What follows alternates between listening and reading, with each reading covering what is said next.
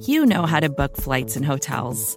All you're missing is a tool to help you plan that unbelievable travel experience. That's why you need Viator. Book guided tours, excursions, and more in one place. There are over 300,000 travel experiences to choose from, so you can find something for everyone. And Viator offers free cancellation and 24 7 customer support for worry free travel. Download the Viator app now and use code Viator10 for 10% off your first booking in the app. Find travel experiences for you. Do more with Viator.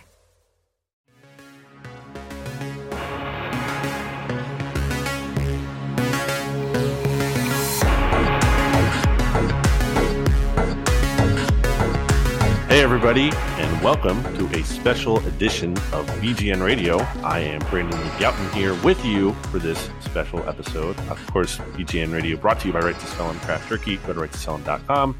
Use discount code BGN15 for 15% off Right to Sell and Craft Turkey. But I can't delay any further because you've already probably listened to the BGN Radio Carson Wentz emergency trade podcast by now. If you haven't, obviously go listen to that. But I wanted to bring in another special guest for a follow up. We had this man on back after week one, so heading into week two during the 2020 season to talk about Carson Wentz. And I feel like I referenced that conversation quite a bit uh, throughout the season because it was very relevant probably more relevant than I knew it would, would be at the time we recorded this. Yeah. Uh, I'm here with a man of many hats, but but everyone knows him obviously for his Philly voice story on Carson Wentz. I'm here with Joe Santoliquito. Joe, how you doing? I'm doing well. I'm doing well. Thanks again for having me, Brandon. I wouldn't call. I wouldn't. I wouldn't use the adjective special. We'll just say guest. I would not define myself as special by any means. Well, I think it's it's a it's a special opportunity to talk to you, Well, considering you know your Appreciate background in this story. And uh. I mean, give me the reaction to the trade. You know, the trade goes down on Thursday, February 18th. You see Mhm. what the compensation is. Like, what's your you know, given how you know how involved you were Mhm. in this ultimately, just in, in terms of the Carson Wentz discourse. I Mm-hmm. mean, what's your reaction? relief, relief, relief for the Eagles. Believe it or not, relief for Carson Wentz. Uh, relief for the players in that locker room. Relief across the board for everyone. I was on a conference call doing uh, my other world uh, with my some boxing stuff. Suddenly, someone who knows me well and someone who knows my history turns around and goes, "Your boy just got traded." I said, "What? My what? Well, Wentz? Wentz got traded? Get out of here!" Uh, I had an idea he was going to the Colts. Uh, I also had a strong idea they weren't going to get anything better than a third round pick. Then they got the conditional pick. Um, so yeah, I was. Um, I knew it was coming. Uh, we all knew it was coming, but I was still taken aback by it. And and like I said, I think it's uh, it's great relief for everyone involved. We know now that Wentz wanted out. I didn't exactly like how Wentz handled leaving town. It's not become official, but a lot of times when people invest in an area, as I felt Wentz was trying to connect with the Philadelphia area, you would get something on social media about it. You would get, uh, you know, thank you. Uh, you would get basically what what Deuce Staley did. You know, Deuce Staley's a legend here. He's been here for, for years. And Carson Wentz belongs, and and strange it may as it may come from my mouth, Carson Wentz belongs in Eagles lore because he is a reason, not the reason, but he is a major reason why the Eagles won their first and only Super Bowl in franchise history.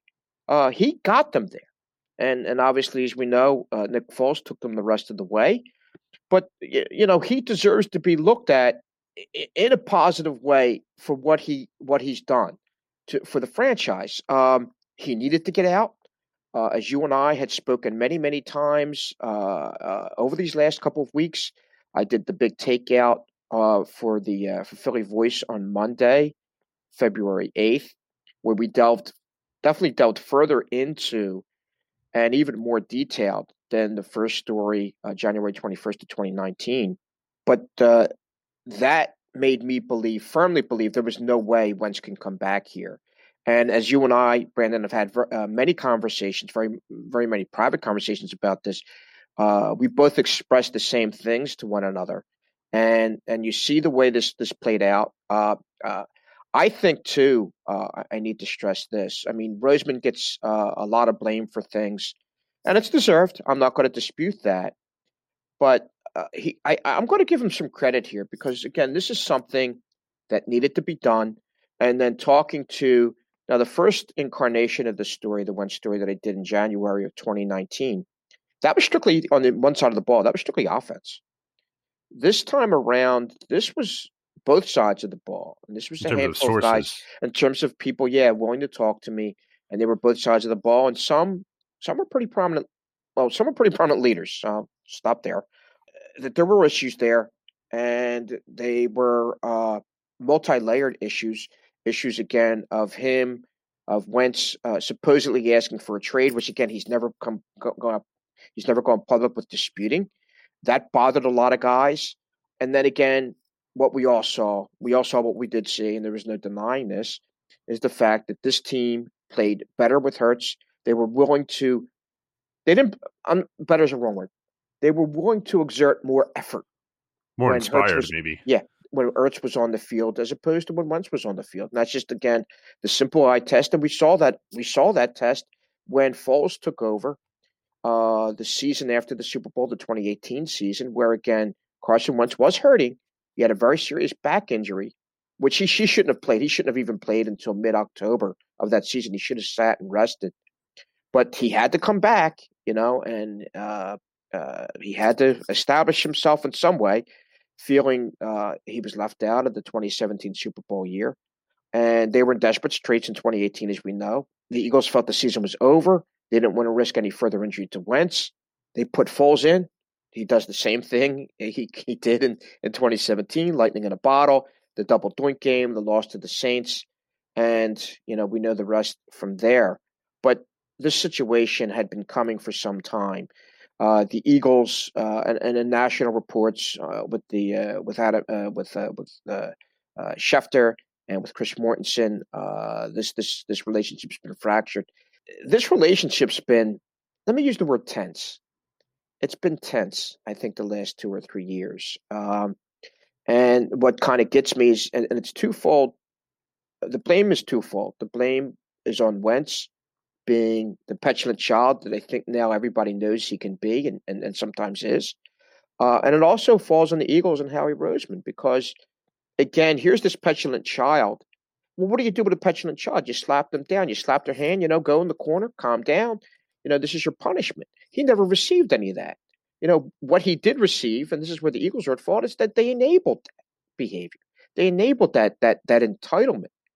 That they should have put their foot down and just said, you know, no, you're not going to turn around and run this franchise into the ground, which in my opinion, he did by holding this team hostage, by playing this game uh, out out very much in the public, regardless of how much Wentz wants to turn around. And I, you know, uh, he said through different connections, uh, uh, he he doesn't see the sense in responding right now with different things. Well, no, you know, you should respond. You have to turn around and step up to this criticism. And again, what bothered guys, at least the guys that I spoke to, their issue was again, he's asking for a trade, so he's he's he's trying to cut out on us. And secondly, he's asking for a trade, and he's backing away from competition with Jalen Hurts because I don't think you'd find Jalen Hurts backing away from Carson Wentz, or I, I don't think Jalen Hurts would back away from the you know the next coming of Joe Montana. Mm-hmm. You know he's going to turn around from what I know and what I hear about Jalen Hurts. He's going to fight. He's going to claw. And the last time I looked, uh, that's pretty much Philadelphia. That's this fan base. That's where people can turn around and relate to a guy like that, as opposed to someone like like Carson Wentz. And I'm going to go here with this. He ran away, and that that that bothered guys. That bothered guys. Yeah, I mean, um, it bothers me. it, like it should, it should bother people looking at it as from a standpoint.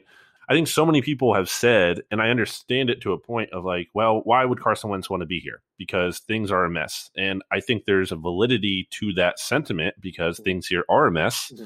But Carson Wentz is part of the mess. Like he created part of the mess, and also like this is supposed to be, you know, a leader on your team, this is supposed to be a guy, ideally, who is supposed to help things get right. Like, mm-hmm. if that's your standard, like, are, are you just going to say that about every player? So every player should just leave the team and give up and quit because things are tough. Like, I think the way Jimmy Kempski put it on uh, the, the podcast we did for BGN Radio about the Wentz, the emergency show, was like, you know, the tough got going, and Carson Wentz like didn't want to be part of it. Like, and and I think there's between that And between what we saw uh, late in the year after he got benched, you know, the anonymous reports that came out, which were mm-hmm. clearly from his camp, or at least had the motivation to be in terms of Carson Wentz not wanting to be here if Jalen Hurts continued to start down the stretch. Mm-hmm. And I feel like that's ultimately a big reason why, among other reasons, that Carson Wentz isn't here anymore because he lost faith in the organization as a whole, not just, you know, not just Howie, not just Doug, but kind of the whole decision making process. And, uh, you know, and I think that's kind of weak. And it also makes me totally not – feel confident that he's going to rebound. Because how do you look at this guy um, who doesn't seem to think he's part of the problem, or at least maybe in a, a like an appropriate part of the problem, like a big the percentage that he is, and how do you like expect that guy to get fixed? Um, so that that's where that's what I come back to thinking about that. And also, Joe, I want to touch on this because something you talked about and what you said there uh, reminded me of this theory I'd been, kind of been crafting mm-hmm. uh, back uh, what was this article? It was late September, and I said Carson Wentz is almost just like the quarterback version of Chip Kelly. Hmm. They've never won a playoff game. They both have lacked emotional intelligence. You know, Chip couldn't relate to the players. He talked about Wentz, you know, being criticized by his teammates on numerous occasions anonymously. Uh, they both had control issues, very yeah. much uh, yeah. apparent, and yeah. you know, Chip overstepping his bounds in personnel. Mm-hmm. Wentz, you know, having a lot of influence over the offense, and then even personnel, and you know, a lot of different factors there. To their credit, they both indirectly helped the Eagles win the Super Bowl. Mm-hmm. Um, you know, because they play in the game, but you know, obviously Wentz said that the, the lead up to, to, put them in position, and then a lot of Chip Kelly players, Nelson uh, Zach Ertz, Lane Johnson, Trey Burton, Malcolm Jenkins, you know, they were all in the Super Bowl and big contributors.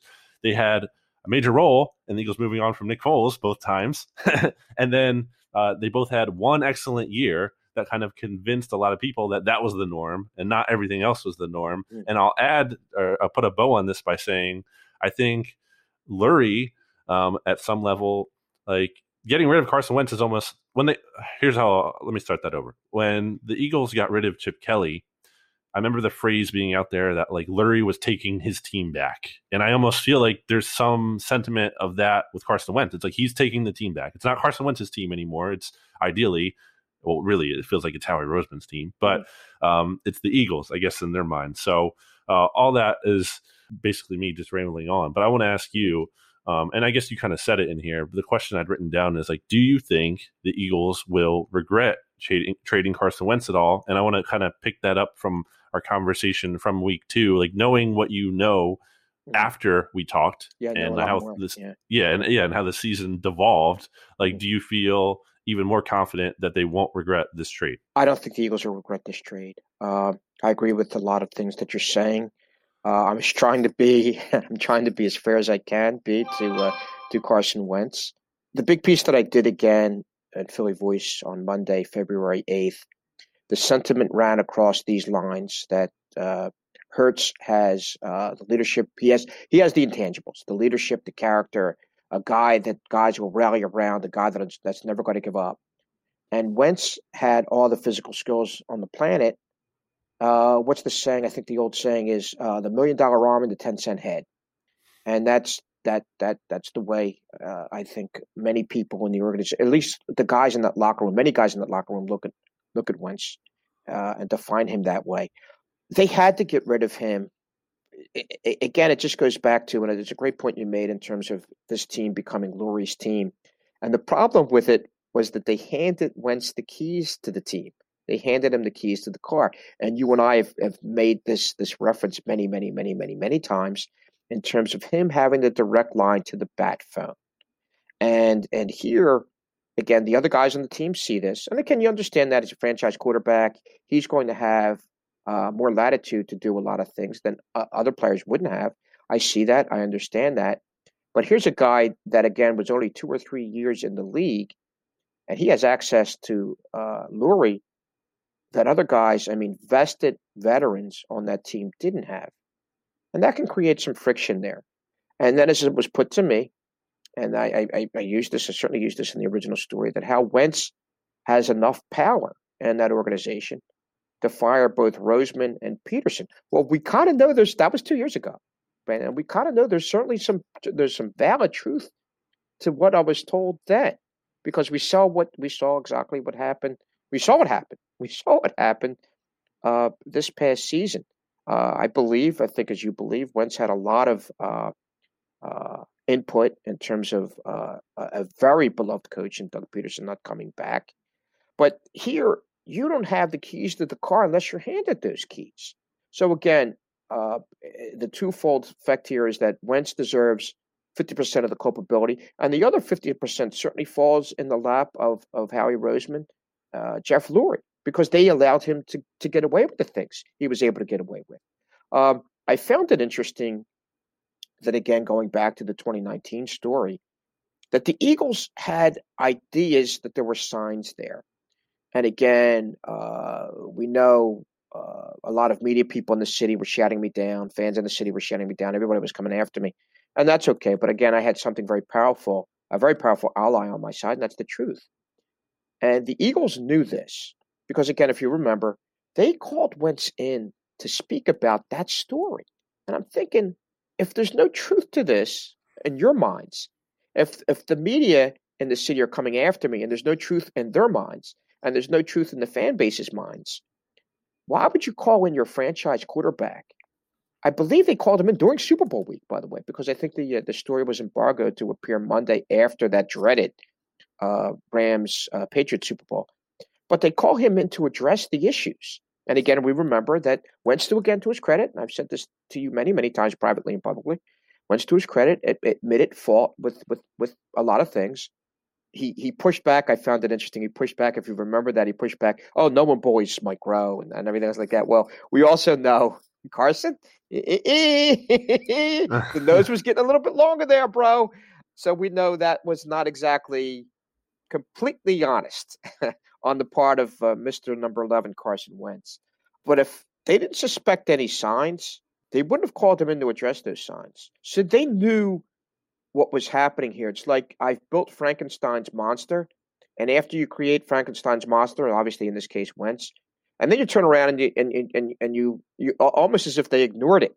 You know that we created this monster, this beast, to wreak some havoc internally with our team and create a problem with within the team concept. After you create it, then you ignore the problem. You know, you're the ones that created the problem. So, like I said, it's it's twofold, and it's a situation that they resolved yesterday. I think they move forward from it. I think they get rid of a lot of. Um, I think hopefully they learn some lessons from it. They got to go deeper into these guys. They looked at Wentz the player. They didn't. They needed to take a different, deeper examination as to Wentz the person.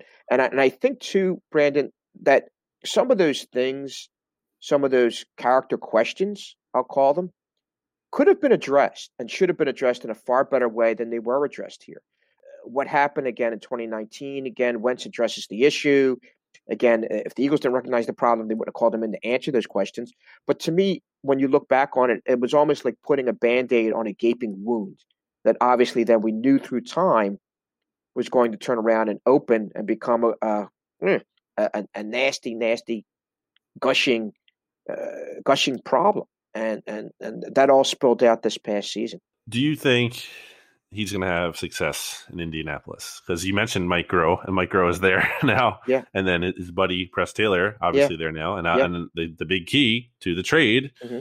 is Frank Reich, you know, being the head coach there. So knowing what you know, you know about those guys, um, do you think they can get the best out of Carson Wentz? And that's relevant, obviously, to the Eagles because the Eagles own this their first round pick potentially mm-hmm. next year. So a lot of Eagles fans would, you know, probably prefer to see them not do so well because yeah. then you get a higher pick.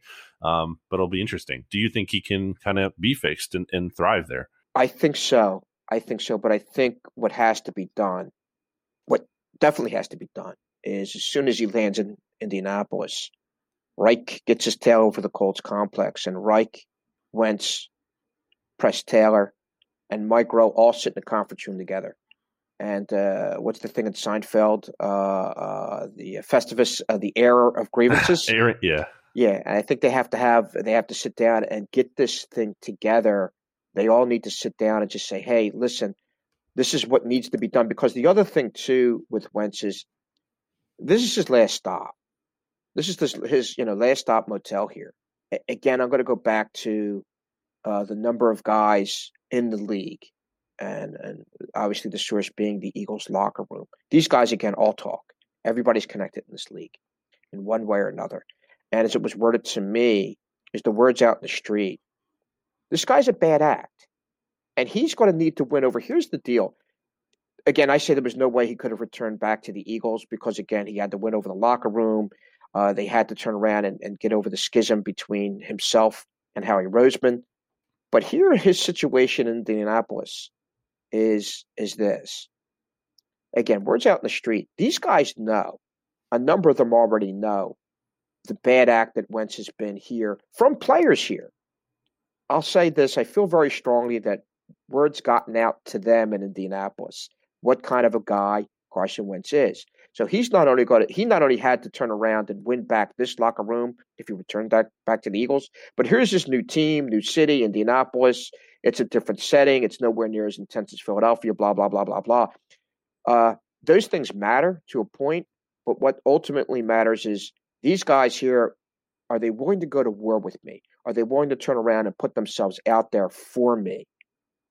Uh, like certainly the Eagles were willing to do with Nick Foles, and certainly like the Eagles were able to do this the last four games of the season with Jalen Hurts. He's going to need to address these guys. He's not only going to turn around again. If I'm right, my plan is very simple. Again, like I said, sit down with, with Taylor, sit down with uh, uh, with Mike Groh and himself, obviously. This is what the deal is. This is what we have to do. Let's get it together. We're all going to get on the same page. And Carson, after you turn around and talk to us, dude, you're going to have to talk to this team. You're going to have to turn around and get things straight, get these guys on the same page with you, get these guys to believe in you. Because I, I have my suspicions that he's walking into a situation where they want to believe in him, but I think there's some doubt there. I, I, I'm I'm just guessing with that, but my guess is a pretty good guess that he's going to have to address those guys, and and we'll see where it goes. What we do know, Brandon, you and I know here in the city of Philadelphia, that there were issues there. Again, uh, uh, after my story, issues of accountability, issues of accessibility.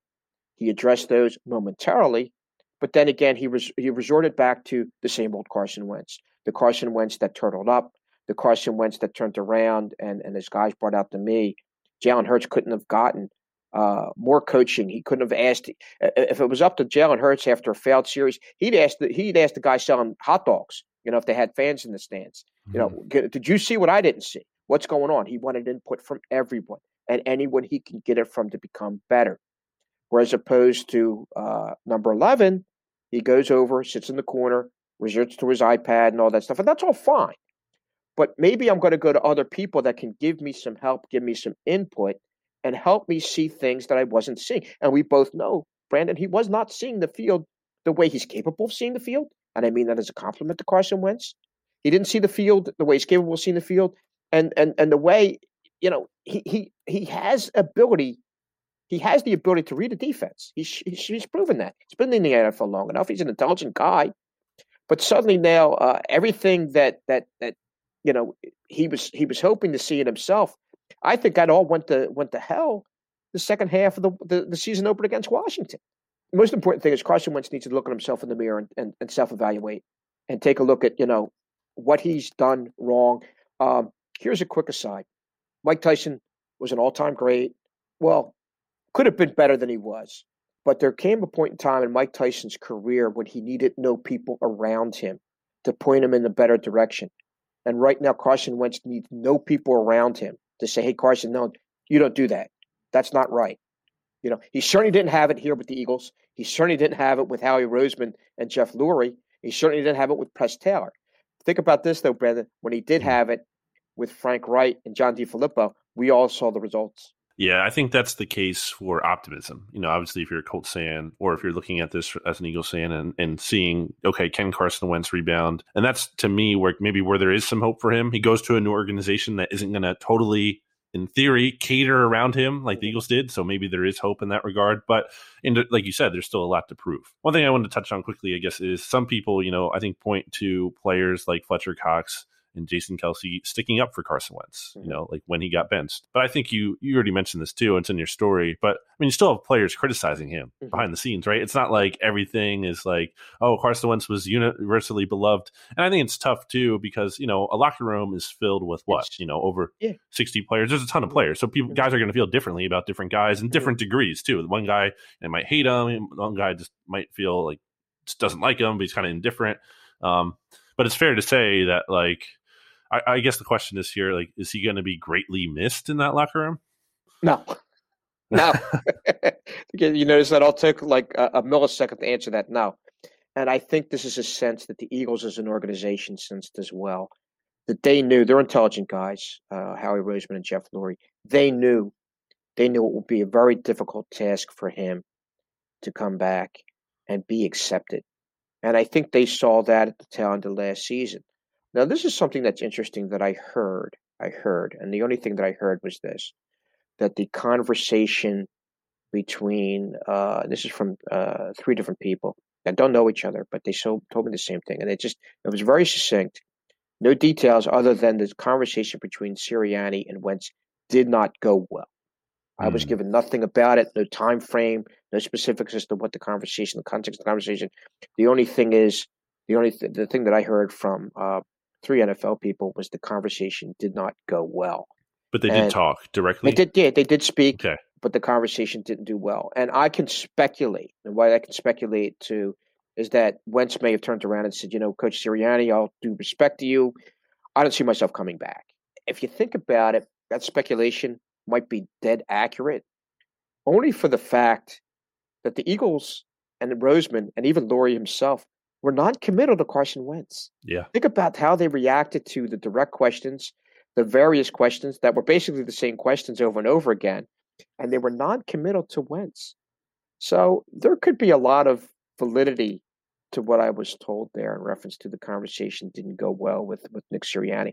And the other thing too is good for Nick Sirianni in the sense, Brandon, that he gets a fresh start with a quarterback that's willing to listen to him, with a quarterback that's willing to turn around and be held accountable and wants to be held accountable, with a quarterback that's willing to be coached hard, which again we know, regardless of the the cult of Carson, uh, and they're unwilling to accept this, but all those are proven facts with what I originally wrote in 2019. And and what kind of gets me is that it's been supported by, as we both know, uh, uh, subsequent stories after what I originally wrote. So there is an issue with his attitude. Um, hopefully, Frank Reich can get to him again, like he was able to get to him here. But I, I think, from what I know of Wentz, uh, he seems to be the kind of guy that succeeds when you push him. Uh, he needs there's no people around him, and um, well, let's see if they could be provided for him. Um, I also know this. Um, you know this. Anybody that's around the city knows this and has and even an inkling of of the Eagles as an organization, they're not going to be good for a couple of years. They're going to hmm. they're they're a mess now. Now, here's a prediction. Again, based on no facts whatsoever, but just me guessing. They they trade down from the sixth pick because I think they realize if they get Chase, uh, the uh, LSU kid, uh, they get um, the Smith kid out of Alabama. What good are they going to be if this team's going to be a floundering franchise right now? That's I think the over under I think is six wins going into 2021. And granted, it's not the NFC East is is by no means you know a killer division. Uh, it's it's still an awful division, but right now they're at the bottom of the rung. They they finished they finished the worst uh, of of the uh, you know the worst uh, uh division in, in, NFL history. So uh, I wouldn't be surprised. So I'll make that prediction. I wouldn't be surprised if they draft uh, or they trade down out of that sixth spot to uh, get multiple picks, uh, maybe a later first round pick. Uh, they find a, uh, a pigeon that's willing to turn around and maybe go uh, a one.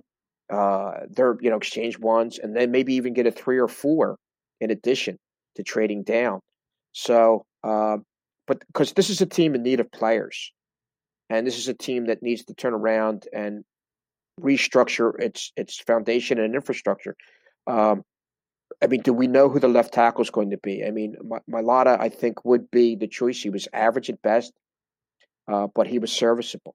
We have um, Isaac Seumalo. Uh, again, Kelce's aging at center. Uh, Brandon Brooks uh, torn both Achilles coming into this season. Uh, and a I, shoulder, dislocated yeah, shoulder. Yeah, too. so it's it's just you know, and, and Lane's coming off uh, a beat up year. So this is an older, aged, uh, banged up offensive line coming back. Uh, Jalen Hurts is, is, super for them because he's mobile, he can move around. Uh, but this is also an offense that's going to be learning on the go. This is an offense and a team that's going to be turning around and learning a new program. And there is a learning uh, a learning time with that, and there's going to be a time where they have to turn around and get get things together. What Sirianni likes to do, what the defense is going to, you know, what the what the what what the plans are for the defense, and there's a ton of holes there.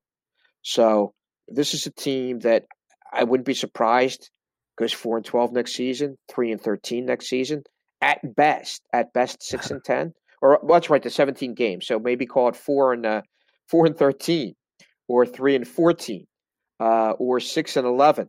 But why turn around and have someone like a Chase or someone like a Smith here, and have them mature here during a lot of um, during a time when this team's going to be down. I mean, why not build up your offensive and defensive lines again? Let's build that infrastructure there. Let's get our quarterback protected. Uh, let's get let's try to build our defense back up again. You know, through again through the offensive and defensive lines. Let's let's go that route. Let's see where things go from there, and then we could start turning around and look for those you know those skill players that could turn around and help us out down the line. Because otherwise, you know, you're wasting uh, Chase, you're wasting Smith in the time they would be here. Whereas you you know an O lineman, a D lineman, they turn around and and they're learning and they're maturing, and that foundation obviously is going to make you better. What made that Eagles Super Bowl team was their offensive and defensive lines. They had the uh, arguably what I don't think there's argue, argue, anything to argue about. Brandon Brooks and Lane Johnson were the best right side of of, of football. You know, so you're going to run, and arguably, I mean, people look at me as if I'm crazy, but Brandon Brooks could have been the most valuable player on the offensive side of that football. You know, when you're going to run, you're going to turn around and do something. You're going to do it behind Brandon and Lane. And now with Brandon being out and possibly, we'll just say his his his the future of his career in, in question because of what he's been uh, dealing with. And he's a very intelligent guy who's working on a graduate degree. He has life far, far, far beyond football. In other mm-hmm. words, he doesn't need football. He, he doesn't. He's not going to be playing until like forty, like Jason Peters. Yeah, no, I don't think he's going to have to go that route. And Lane, let's see how how much further Lane goes. I believe Lane's is, is Lane now 32, 33? Lane's a little bit older. He's a little bit longer. No, no, I think Lane's bordering on 30. I believe Lane's bordering on 30, but there's been a lot of pounding and grind. Uh, Kelce's certainly in his 30s. Uh, the all-time Eagles turned 34 this year. Yeah, yeah. The, the, all-time Eagles center in, in, Eagles history. He's he's he's the best center they've ever had. But but there's a lot of pounding there that he's endured. You know, each year is a, now the last two or three years have been a struggle for him after the season. He he has a baby. You know, we know he has a great personality. There, he has a future beyond football as a, as a broadcaster, as possibly even as a coach. So there's there's a lot of things there cooking, and this simply is going to be a disaster. You know, they need players. They need good players that they can first off that that that have the talent, and hopefully there's going to be enough quality scouting, and I don't even know who's the head of the scouting department. Uh, Dorsey's left. Howie, I know, is good at a lot of things. I think we all agree. I don't think you'll argue with me. I don't know exactly uh, how keen his eye is for talent. Uh, I'll start and stop there. Um, mm-hmm. But this is a team that needs a lot, and getting a lot means trading down and building, as opposed to, uh, you know, you're a title contender then you turn around and you make a move. Uh, here you go. I mean, it, it's perfect. I mean, you have someone that's right there on the edge. You dangle, you know, the possibility of their one, their later one, and it and, and, and a late two, or you know, or a three to, to trade down. Because again, the, the the bottom line is they need players as opposed to getting that one star. You know, you're dealing with Hurts. We still don't know whether or not he has an NFL arm. Uh, we still don't know whether or not he could do the things that Wentz is able to do. Uh, Wentz has that NFL arm, and you're putting Hurts behind a, a an offensive line. I think was it was it 14 different offensive lines, Brandon, that they ran this past season, something like that, which is what's a record as far as anybody knows in terms of the, the different variations that, that are lined this past season. So just simply get the players, build, trade down, Uh, and, and that's the way you do it. That's you know you do it very gradually, and fans in the city better get used to the fact this is not going to be a winning team for two, maybe three years. All right, so a couple more questions for you, but 1st mm-hmm. I want to take a break here. So we will be back after this. Support for this show comes from Sylvan Learning. As a parent, you want your child to have every opportunity, but giving them the tools they need to tackle every challenge, that takes a team. Now more than ever, educational support tailored exactly to what your child needs can make all the difference. That's why parents have trusted Sylvan Learning for 45 years as the ultimate teammate in their child's educational journey, instilling in them a love for learning and a passion for reaching the next level. And Sylvan's Insight Assessment can identify gaps in learning and areas that could be of concern for your child. It's a 360 degree view into your child's learning that you can't find anywhere else and helps ensure that your child didn't miss something in school that might put them at a disadvantage in the future. And right now, it's the best price of the year at $29. Go to sylvan29.com to learn more and get your child's assessment for only $29. That's S Y L V A N 29.com.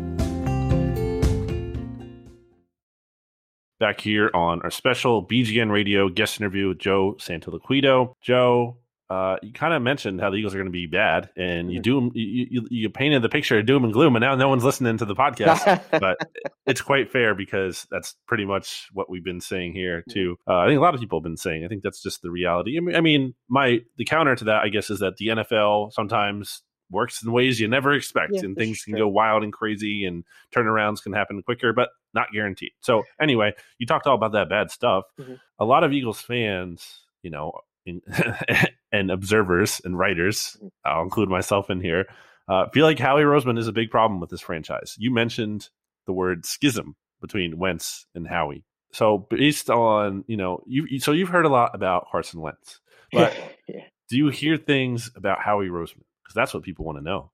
I hear he's intelligent. I hear he asks a lot of questions.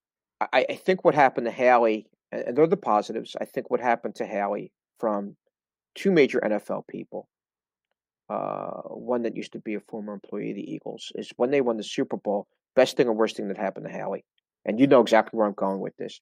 Best thing because he proved, you know, he helped. He helped put this team together. He helped with Joe Douglas. Joe Douglas, Joe Douglas had a major part of that, but Howie was deserves credit for that. Uh, so that's the that's the good thing. That's the best thing. Mm-hmm. The worst thing that happened to him winning the Super Bowl is that Howie began to think he was a hell of a lot smarter than he actually is in terms of seeing and determining what talent is. And uh, you know, it's a matter of knowing your place. And again, maybe Howie needs a no guy too. You know, um, I I didn't know this until very recently. I thought Lurie was a hands-off owner to a point. I thought Lurie would meddle a little bit here and there. Like for example, I think Lurie was um, uh, Wentz was Lurie's pick, and uh, Howie Roseman did did his boss's bidding as he's supposed to do. He got his pick. We know our our our, Arcega-Whiteside. That's the correct pronunciation.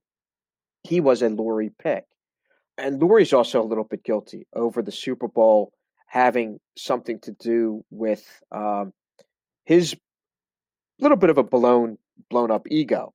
Um, here's an owner that in the past would step back and let his football people do their football things, and now suddenly, you know, uh, I'm the guy that had something to do with Carson Wentz. I might have some. I might think of myself as uh, more intelligent than I actually am. We know the 2017 season was an outlier, but it was a hell of an outlier. Uh, with Wentz going again 11 and two, and Lurie's sitting up in his beautiful club box suite saying, That's my guy. That's the guy that I picked. That's the guy that I, I, I gave Mr. Uh, Mr. Roseman the directive to get to. And now he's doing this and doing these fine, amazing things for my team. Only to have it blow up in their faces three years later. But I, I'll tell you what, I'll take this mess if I'm an Eagles fan. I'm a media person. I'm not supposed to be a fan. But I will take this current mess for that Super Bowl trophy. Uh, you and I were sitting together in Minneapolis during that event, and and I use the word event because I, I, was born and bred an Eagles fan. Uh, my only wish is, uh, you know, someone like my father, God rest his soul, could have been there to see that. But that was a very, very special moment that can't be taken away. That's going to be the experience of a lifetime. And it's something that's very special and, and something this organization still should take a lot of pride in.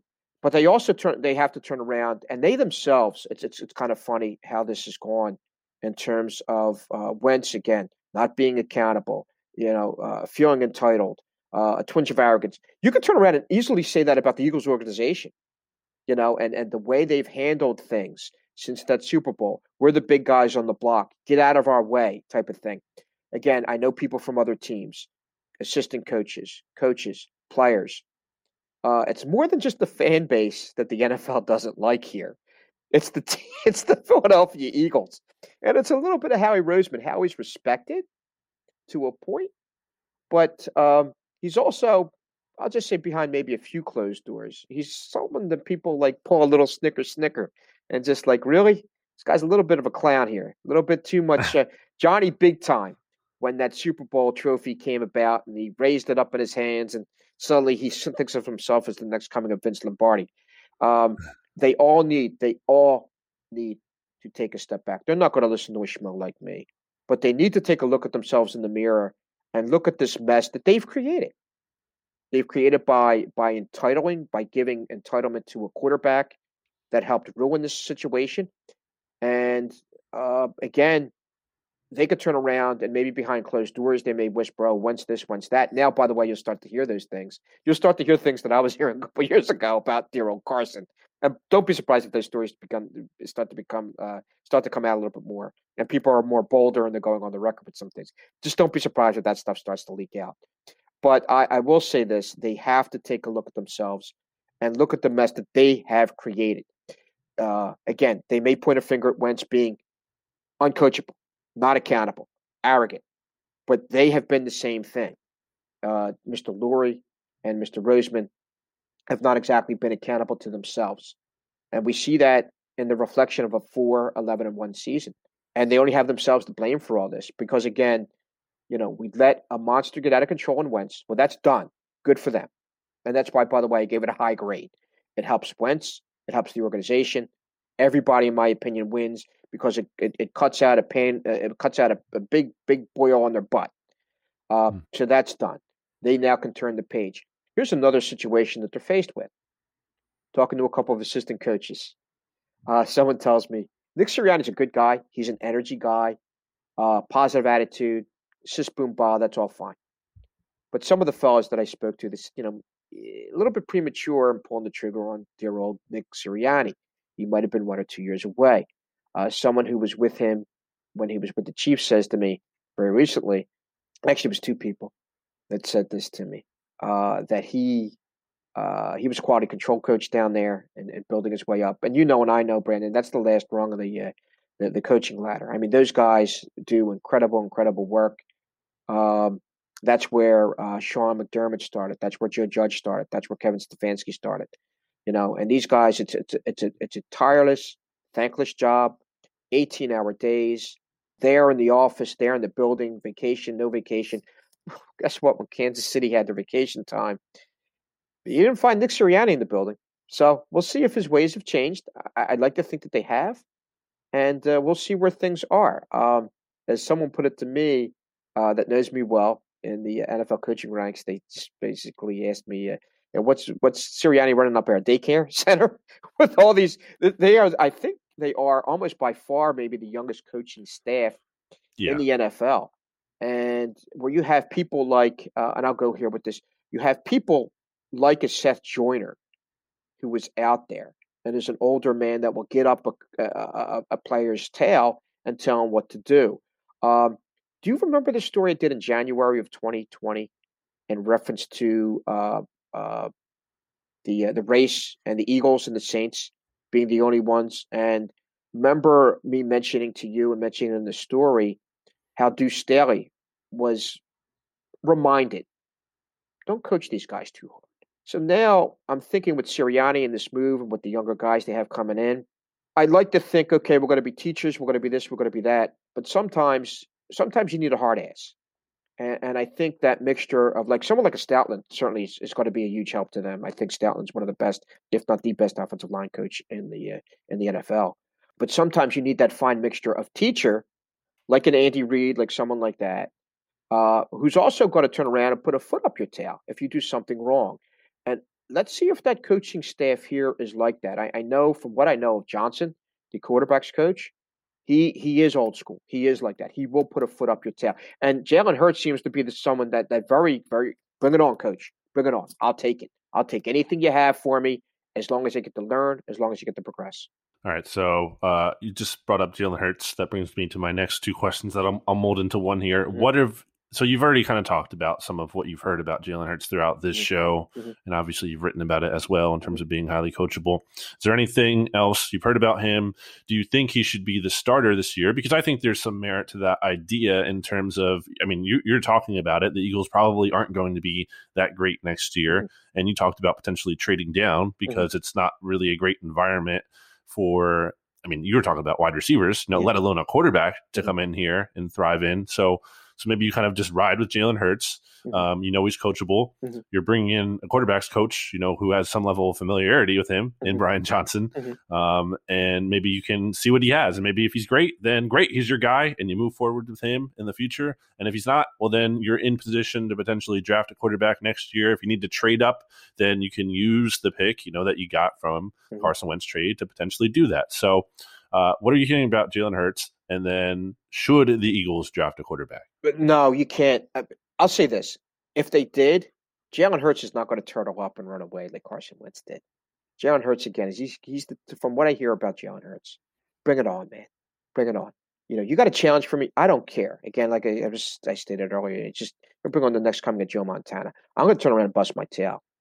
The problem, the the issues that Jalen may be facing is one, uh, talking to two SEC people, they were surprised at how much he's improved as a passer, and he has, but they still say he lacks an NFL arm. They still say that he does not have the kind of arm that Carson Wentz has.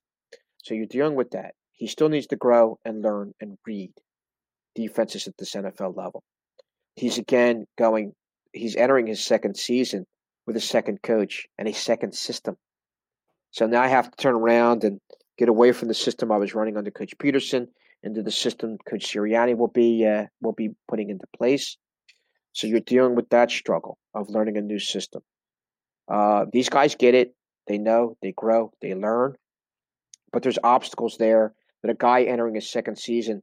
I, I would like to think I, you don't want those obstacles, but this is what Jalen's going to have to deal with. I think I'd like to believe they're going to run the hell out of Miles Sanders. They're going to pound the hell out of him. They're going to play a ball controlled kind of game. They'll use Jalen Jalen Hurts' ability judiciously. You know, we saw some glimpses of how well he could pass. We still don't know. So this is going to be very much a trial and error type of season. Uh, in the back of the Eagles' minds, again, speculation on my part, is that hey, it's a win-win for us because again, we don't expect to be good. We realize we're not going to be good. So here, we'll see what Jalen has to offer. If he plays well, we know we got our guy. The other side of it, Jalen's second year, if things don't go as well, if we he does not throw the ball or, as, as as accurately and as long as, as we think he can, then again this this season they use the season as a bridge season. And again, like I said, they finished four and four and thirteen or, or three and fourteen or whatever. That's certainly going to get them a high end pick again next season. You know, and they have we'll see where things play out with the Colts. They would have the Colts, I believe, first round pick, which would be, I think, late in the first round. They have two first round picks. And here, how about this? Even if they didn't say, say they flopped again, they're not going to be good. Say they get the third or fourth pick overall. Here's a beautiful situation for it. I got two first round picks. I have something to play with here. I can I can offer our pick at one, and maybe a second round pick, or I don't know if they offer two ones to be to get the number one pick overall. But they have some flexibility now that they didn't have before. So even if they want to use this season as a bridge season from where they are with Jalen Hurts, hey, he's not cutting it. We don't see a future with him. Let's go on. Let's turn the page. Let's see what's coming out here in terms of the college draft and what we can get to to find that other very elusive franchise quarterback. So they have some some movement, some things there that they wouldn't have had obviously if Wentz was still here. Uh, and I believe, and Brandon, correct me if I'm wrong. Uh, this season they have to take the 33.8 million dollar hit. But next season they are, I believe, they're scot free, right? They're free of that. Yeah, it's you know all the the bonus money accelerates to this mm-hmm. year, and mm-hmm. yeah, and that's that was the big advantage of moving on from him in yeah. terms of like you're taking the biggest cap hit in NFL history this year, mm-hmm. but you're also not guaranteeing 10 million more for this year and yeah. you're also not guaranteeing yeah. 15 million more for 2022 that's why we got rid of him because we don't want to turn around and publicly we made a major mistake with him but yeah we made a we made a major mistake by re-upping him so uh expect a long autumn expect one long autumn so and i'm sure you and i will be laughing quite a bit so my last question for you here mm-hmm. uh, is: Do you feel any sympathy towards Carson Wentz? Because um, you know, obviously you've written a lot of mm-hmm. critical things about him, yes. but uh, you know, you've you've talked about too how you've written positive things too. Um, yeah. and I remember when you first came out with your Philly Voice report in 2019 mm-hmm. that one of the things that really stood out to me uh, was just like it made me really reflect on how things had kind of been a tough situation as just a human element mm-hmm. side of it. You know, mm-hmm. taking out you know performance and just looking at human element side. You know, Carson Wentz he gets drafted. He's the guy. Um, like that's in his head. He's having this amazing season. You know, it looks like. I mean, I can only imagine to be in his body and to be thinking, you know, like where he is in that mind frame. Like, he's probably thinking, I'm going to be here for like, you know, 10, 15 years. This is like, this is the beginning of something amazing in Philadelphia. Like, I'm going to be a hero. Like, I don't know, you know, if he's thinking like that, but in my mind, I could see that. Mm-hmm. And you know, then he gets hurt, mm-hmm. and then they win the Super Bowl without him. Mm-hmm. And it's, I mean, I can't even imagine. And he talked about it. He even said it's a it's a hard experience to go through. Mm-hmm. And then you know you talk about the further injuries and just the pain he's had to deal with, mm-hmm. multiple different injuries, concussion, back, ACL, all of that. And then to you know finally kind of exercise his demons late in 2019 by leading the team on a run into the playoffs and then obviously gets knocked out of his first playoff game. But okay, you know, at least he got him there and there's hope going into 2020. But then they draft a potential successor or at least a wild card is thrown into the mix with Hurts and everything. So it's the, the timeline of Carson Wentz is complicated. And as you said earlier in the show, his legacy, I think, is complicated too, because you can't just look at how it ended. You have to account for how he absolutely deserves credit for the team winning the Super Bowl, even though he wasn't there to play in the game itself. Um, so, do you feel sympathy towards him uh, after all of this? I do not. I do not. He is uh, what 126 million dollars richer. He is a mature. Well, he's an intelligent young man that I would like to think have has good people around him. Uh, I'd like to think he was raised well, well by his parents. I'm not going to certainly take that knock. Um, there's good there. There's quite a bit of good there about Carson Wentz. But I don't feel any sympathy for him because he's too intelligent to be this emotionally unintelligent. He needed to take a look at himself, take self inventory over the things that he's done in the past. Uh, I remember specifically, I, I know, again, we both know for a fact, he read that 2019 story and it bothered him. Well, you see it and you know it, and he addressed it to a point and then basically he resorted reverted back to who I hate to say it, maybe who he genuinely maybe is. You know, an entitled, spoiled brat who always got his way at Century High School at North Dakota State and here with the Eagles, always being quote unquote the man. And and always being someone again that's that again has has had that carpet laid out in front of him. One sign of adversity, he goes to pieces. And that's on him. That's on him. That's what he has to turn around and look at himself and just say, you know, listen, this is what's going on. Uh, this is the way. Uh, this is what I need to change. This is what. This is what I have to address, and that's why I don't feel any sympathy for him. Uh, he has it. He has it going on. He has a beautiful wife. He has a beautiful baby girl. He's going to the situation he wanted to go into with the Colts. Mm-hmm. Again, going back to being catered to, going back to being entitled. This is the way it is because I'm Carson Wentz. Get out of my way and uh, you know, uh, it's it's and, and and that's where again it falls on him again. Uh, I, I talk to him as if he's a child. He's not a child. He behaves like a child sometimes, but he's not a child. And again, I use the example of yeah, he's entitled, but the Eagles also entitled him. But mm-hmm. here there comes a point in time where he's intelligent enough. He should have had the emotional maturity enough to turn around and just say, "No, I don't want the keys to the car. I do want to be Coach Tartt. I do want to be pushed in the areas into those uncomfortable areas that that are going to make me a better player long run, long term. Again, you're dealing with um, uh, uh, uh, Tom Tom Brady, for example. He goes down uh, uh, with um, uh, help me out here, the OC for the Tampa Bay Buccaneers, Byron Lef- Leftwich. Byron Leftwich. So, and he tells him, "I want to be coached hard. I want you to push me."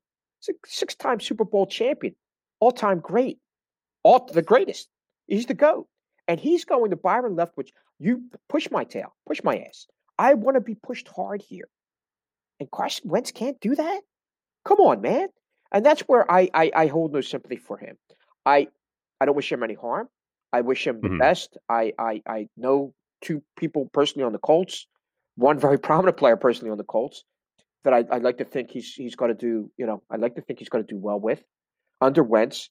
But uh, everything that's happened to Carson Wentz and the attitude that people have towards Carson Wentz was created by Carson Wentz. You know, again, he could have addressed all these things with the trade rumors, this and that. He could have stepped to the front.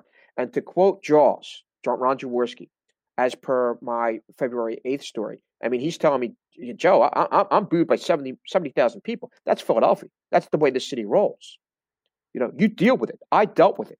I'm better because of it. I dealt with the adversity. I stared the adversity down. Personally, I mean, I just, I, you know, you know the BS I was taking with the city. And as someone, a boxing friend put it to me, you stared the toughest city in America down. I don't know exactly, I don't know exactly that, but you know, here's a guy that ran away. He did not look at the quote Jaws. He did not look down the barrel of the gun. He ran away. That regrettably is going to be a big part of his legacy here in Philadelphia. And we both know, Brandon, um, that's the way the fan base to a point sees this. They're, they're going to forget. I mean, in time, he's going to be more appreciated, as he should be again. Mm-hmm. He was a big part of that Super Bowl championship team. He deserves credit for that. But things could have worked out far, far better for him than they did here in Philadelphia. And a lot of that is the fault of Carson Wentz. Yeah, I would say there are no victims here, is how I would put it. Like Carson Wentz is not a victim. The team is not a victim. Mm. Everyone played a part yeah. in this yeah. situation yeah. that got created, this mess of a situation. And it's not just fixed too mm. with Carson Wentz leaving. Like there's still a mess here. Mm-hmm. And maybe Carson Wentz gets better, but maybe he doesn't. Maybe he, you know, these issues you talk about continue to uh, plague him throughout his career, and we'll see. And that'll be very interesting to follow, obviously. I, I would but, not be surprised Brandon, again, you and I have spoken about this. If he suffers another major injury, I think he cashes out. I think he, I think he, I think he leaves. I think he, I think he, he I think he retires. Another broken so leg, something like that. If if something were to happen like that, he's again, he's a smart enough guy, and he goes off and goes and gets his home in North Dakota and shoots pigeons and and buck and and, and God bless him. You know, he has a big, big big, big hunk of land there, and and so be it. You know, but I think what's going to plague him, and it should plague him, is that he could have been so much better than he's turned out to be. And again, that's not Howie Roseman's fault. That's not Jeff Lurie's fault. That's not the team, the players in that the locker room. It's not their fault. It's certainly not the coaching staff that had him for years. It's not their fault. It's the fault of Carson Wentz. It's it's it's his that that his destiny, his underachieving career that could be staring him in the face will all be on him. And that is something that uh, he has to take a real good look at moving forward. And um, it's got to be it's got to be his fault. We both know again he's not someone that exactly accepts blame very well. Joe, any final thoughts? Anything you want to plug?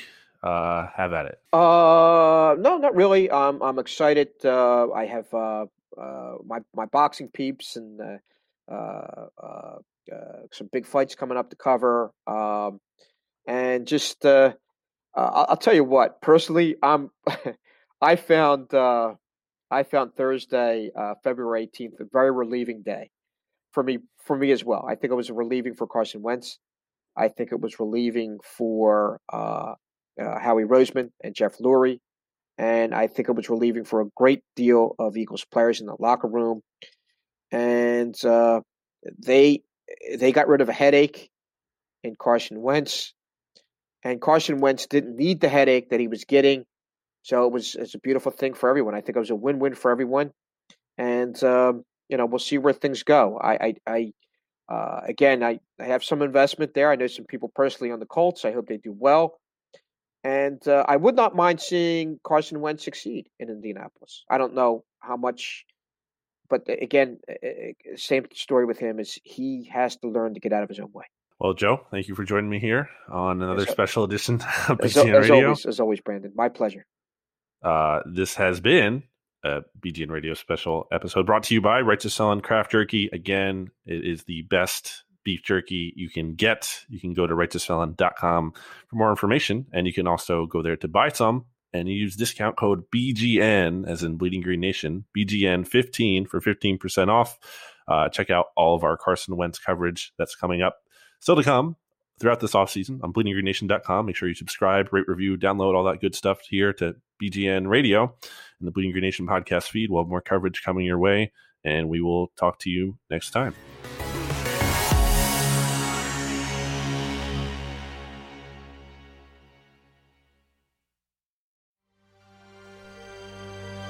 BGN.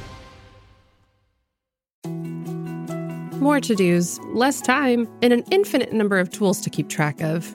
Sometimes doing business has never felt harder, but you don't need a miracle to hit your goals. You can just use HubSpot because their all in one customer platform can make growing your business infinitely easier. Imagine this high quality leads, fast closing deals, wildly happy customers, and more benchmark breaking quarters. It's not a miracle, it's HubSpot. Visit HubSpot.com to get started today.